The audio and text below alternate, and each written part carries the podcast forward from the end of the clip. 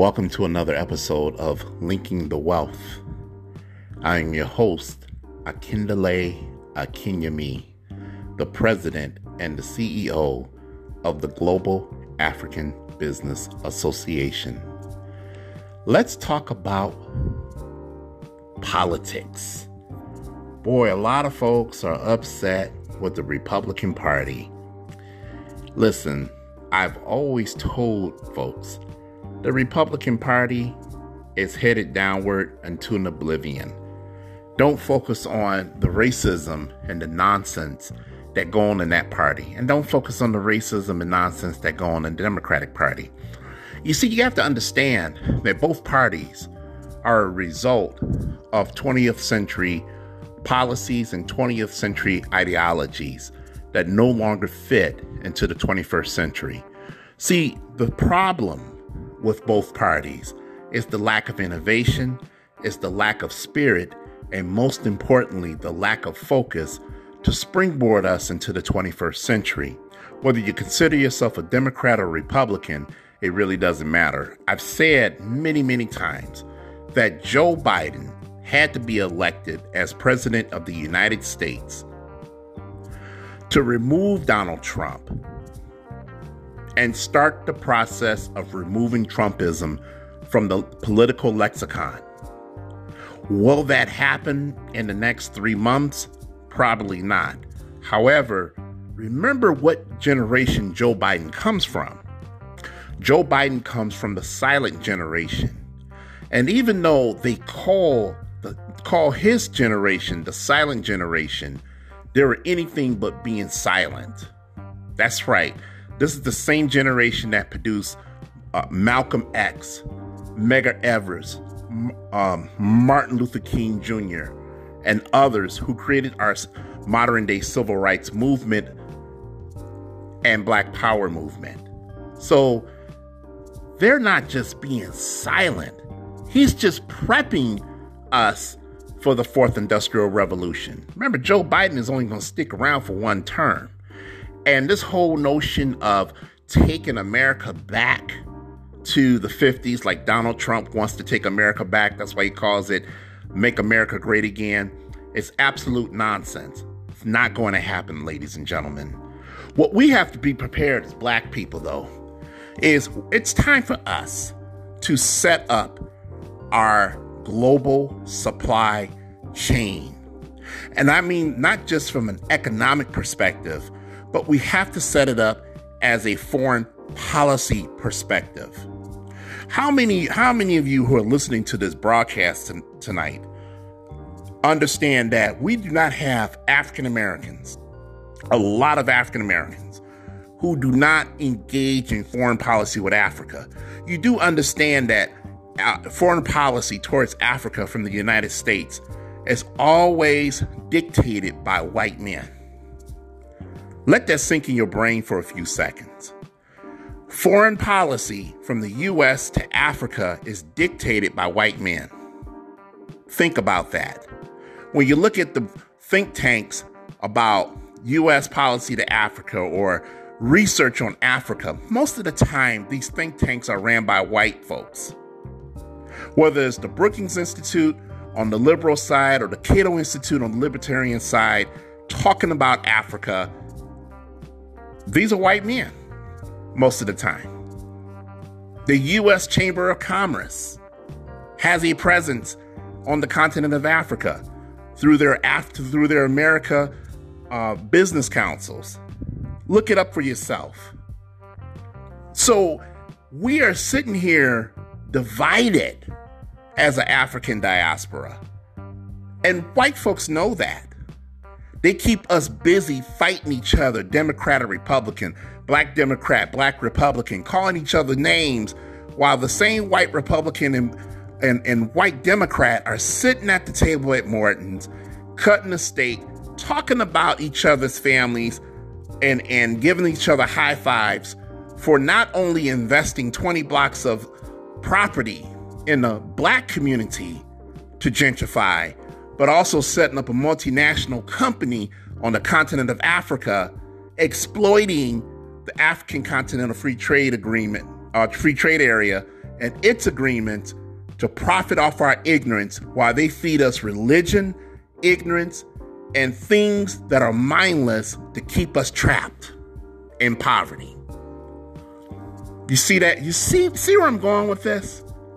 That's why I always talk to you about taking this path seriously. See, it's important that black people have to learn to link the wealth between our local urban municipalities and the continent and the Caribbean. See, we have to set up our own global supply chain.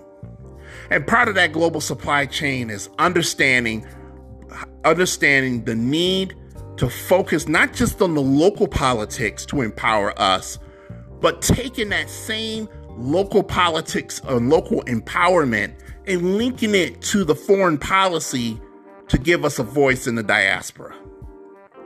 You see where I'm going with that? So, for example, if you have a, let's say, for instance, in your neighborhood, inside your community, this neighborhood may be about 10 blocks. And within that 10 block span, this, this neighborhood, the homes in this neighborhood have um, they have a smart connectivity. They also have uh, renewable energy. Maybe the, the, the, houses are made of solar panels. Excuse me, the house, uh, they may have solar panels on the homes. They may have tankless water heaters. Or they may have a system where these several, these, this neighborhood of houses or homes, right, is produced, is being um, produced by geothermal energy. That's a model, even though it's in a local area, that's a model that can be used on a global platform. Maybe you could take that same model in that same neighborhood and that concept to a Ghana, to a Nigeria, to a Kenya, to a Rwanda, to a Botswana, and create a neighborhood over there. And now you have, instead of sister cities, sister neighborhoods. That's what I'm talking about. Maybe maybe the food processing center that you have in your local community, you can open up another food processing center in Africa or in the Caribbean. But if your black bank is not participating in the US EXIM bank, then we cut ourselves off. See, we're so focused on, see, we're so focused on what white folks and white Republicans and insurrections, we know that these people are idiots. And we also know that a lot of white Democrats are idiots. And we also know that a lot of black Democrats are stuck in time. We also know that a lot of black Republicans are stuck in time. So that we need a 21st century paradigm to move our process forward in the framework of the fourth industrial revolution. If if if you are running a candidate for city council, a candidate for state representative, and all they can talk about is ensuring that your trash is picked up and ensuring that your streets are clean, then you need to be looking for another candidate in this day and age because I guarantee you this we have there'll be garbage trucks sooner than later. Garbage trucks that will be ran autonomous, autonomously, ran by themselves. Ladies and gentlemen, they won't have a driver behind the wheel of those trucks picking up your trash. That's where we're going. Rideshare companies are moving towards driverless vehicles. Won't be a, it won't be a a person uh, behind the wheel driving an Uber or Lyft, picking your child to take them to school. This is where we're going, ladies and gentlemen.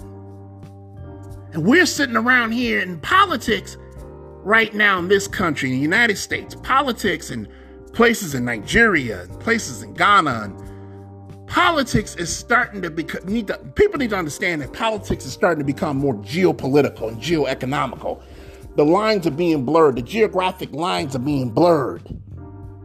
That means what, what happens in Nigeria can affect us here in the, in the United States. What happens in the United States can affect us in Jamaica. What happens in Jamaica can affect us in Barbados. What happens in Barbados can affect us in Brazil, and so forth. Geopolitics in the 21st century is necessary as it pertains to technology, business, and government. But no one wants to listen to those things because we like the rhetoric that we've being fed on CNN and OAN and MSNBC and and Newsmax. We're being and, and Fox News and we're being fed rhetoric for ratings while they're getting their ratings. We're being fed rhetoric and not putting our and not understanding that all these things will come to pass. We thought the world was normal until until COVID hit. The experts and the futurists like myself kept saying there'll come a time when there'll be a seismic shift where we will have to rely on technology and digitalization to move our communities forward. And then we got COVID 19 in 2020. And here we are. We're trying to figure out right now how to how to uh, create hybrid models of education for our school districts and now there's more emphasis on skilled trades more than ever. There's more emphasis on telemedicine and telehealth. There's more emphasis on getting cybersecurity skills. There's more emphasis on on help on robotics and on autonomous um, machinery and things of that nature. 3D 3D printing. You're gonna see sooner or later here in, in Black America and not just Black America, within the African diaspora. You'll see this sooner or later. 3D printing homes. You heard it first 3D printing homes. And the community, and the community, let me say this one more time, and the community that invest in 3D printing homes in a depleted community where a low tax base, that community is going to be able to take other black communities into the 21st century. 3D printing homes, geothermal energy, cybersecurity, cloud computing, going into your neighborhood black owned and operated grocery store where there's no there's not a cashier behind the register. In fact, it's cashless. You could just walk in, get your items and walk out. Now, you know who's doing that right now? Amazon. Look it up. They have a grocery store in selected cities like Seattle and Chicago and New York where people can walk in, get get the items off their get the items off the shelves, it deducts from their account and they walk right out. How come how come we can't do the same thing in our community? Digital cash. We're moving away from physical cash, and now we're getting to cryptocurrencies. You see where this is going? You see where I'm going with this? This is the this is the conversations we need to be having. We are still having 20th century conversations two decades into the 21st century. Does that make any sense? Let me share this with you. I said this before. There will come a time when we need to understand that all these things, Republicans and Democrats holding on to these old ideas and racism and sexism and holding on to all this old, this old stuff, this old baggage, is going to come to pass. These people talking about that there's nothing in the world that's conservative. Conservatism is your personal value. Conservatism does not dominate the world because the world continues to evolve. Generations continue to evolve, they continue to progress. So, all these folks talking about they conservative and hold on to this old ideology, they're gonna get they're gonna get uh, caught in the wind because technology and progression of different generations are going to continue to move the whole platform forward. You can be a conservative. Maybe you don't believe in abortion. Maybe you don't believe in same sex marriage. Maybe you don't believe in high taxes. But one thing you must believe in is evolution as it pertains to technology and adapting to technology to move your community forward. If you don't believe that, you will be left behind. And that's not there's not a church or a masjid that can save you from that. People need to understand this whole thing of politics is just an ancient relic and it needs to be retooled in the in the content of geopolitics. We need more African Americans in foreign policy to, to, to, deal with policies dealing with Africa, health policies dealing with Africa and the Caribbean, and and guess what? Using be- and using best practices locally to showcase globally what can be done. See where I'm going with this? That's called linking the wealth. And the reason I say link the wealth is because that's the only way black people are going to survive in this decade and beyond. There are black people in the future. However, black people in the future need to understand their role. The State Department don't hire African Americans as foreign policy experts. So we need to start looking at it at a state level. How do we position our states to do foreign policies with other states in Nigeria or Ghana or Sierra Leone or Namibia or, or, or other parts or Latin America, maybe Panama, maybe Brazil. See where I'm going with my thinking? You see how far, you see what we have to do. See, when you have a, see, in these chamber of commerces and business associations, what we have to do is unite our businesses protect our businesses, write 21st century public policy on behalf of those businesses, create a foreign policy link, and also, most importantly, understand that we are preparing these businesses and these communities for 30 to 40 years out. It's, it's deeper than a conference call with an ambassador or a president it's deeper than eh, than having a, a, a, a chicken dinner and a nice dinner and a nice speech. We have to roll up our sleeves and get to work. And the reason for that is because our children children depend on it. See, we got to be see we got to be ready to develop industries that don't even exist yet. We got to prepare our children for blockchain engineering. You see where I'm going with this? 3D printing homes, selling 3D printing homes. That's for my real estate folks. We have to be ready to create a new zoning requirement for 3D printing homes.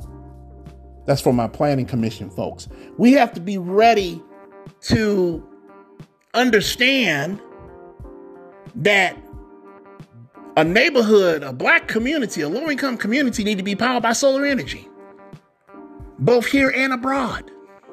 We need to we need to set up mini grids. We need to be prepared to understand the importance of agricultural technology as it pertains to fuel, as it pertains to medicine, as it pertains to pres- to uh, prescription drugs, and the whole nine. We have to understand the importance of leveraging the blue economy, like our rivers and lakes, to do imports and exports to create jobs and to create new technologies. These are this is where this is the conversation black people need to be having. And black politicians, you know, I and, and God bless them, we still talk about social justice issues, and those issues are important. But after the social justice discussion, how do we build from social justice to global wealth, to closing in, to close that inequality gap? How do we do that?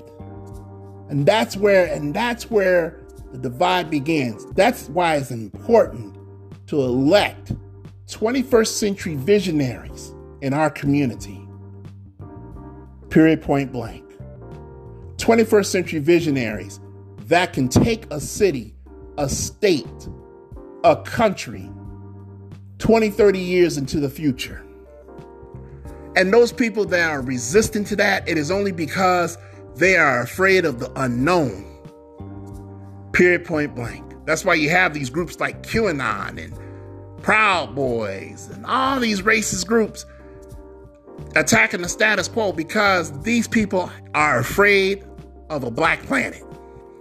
And they should be afraid of a black planet because black people are the alpha and omega. Always remember that. That's real talk. But black people have to stop being afraid to step out on faith and convert our communities into power. Leverage our municipalities as global incubators of power, of, of resources, and most importantly, of economic empowerment to link the wealth between here and Africa and the diaspora at large. Period, point blank. And what we should do is when we court our African businesses from the continent and put them in a city like Inkster, put them in a city like Romulus, put them in a city like Detroit, put them in a city like Highland Park. Now, what we do next is those African based businesses, they come under our umbrella as the Global African Business Association. We protect them, we lobby on their behalf. Just like other white companies and white business associations are lobbying on, on their interests. We lobby on their interests. See where I'm going with this? That's how it works. So what I'm sharing with you tonight is it's we have a responsibility as black people to shift the dialogue and shift the strategy. Stop being distracted with all this white racist ignorance and all this black fear and start and start leveraging policies that's going to prepare us 30 to 40 years out. All Joe Biden got to do is write these executive orders and we just pass a couple of bills. We only got but we got 24 months. We got 24 months to get this done before the next election. We know we know we know that um, some things may flip, but we have 24 months before the next election. So we don't have a whole lot of time, so we need to get busy. Check me out, check us out at gabanetwork.com. G A B A N E T W O R K.com. Let me just leave one final note.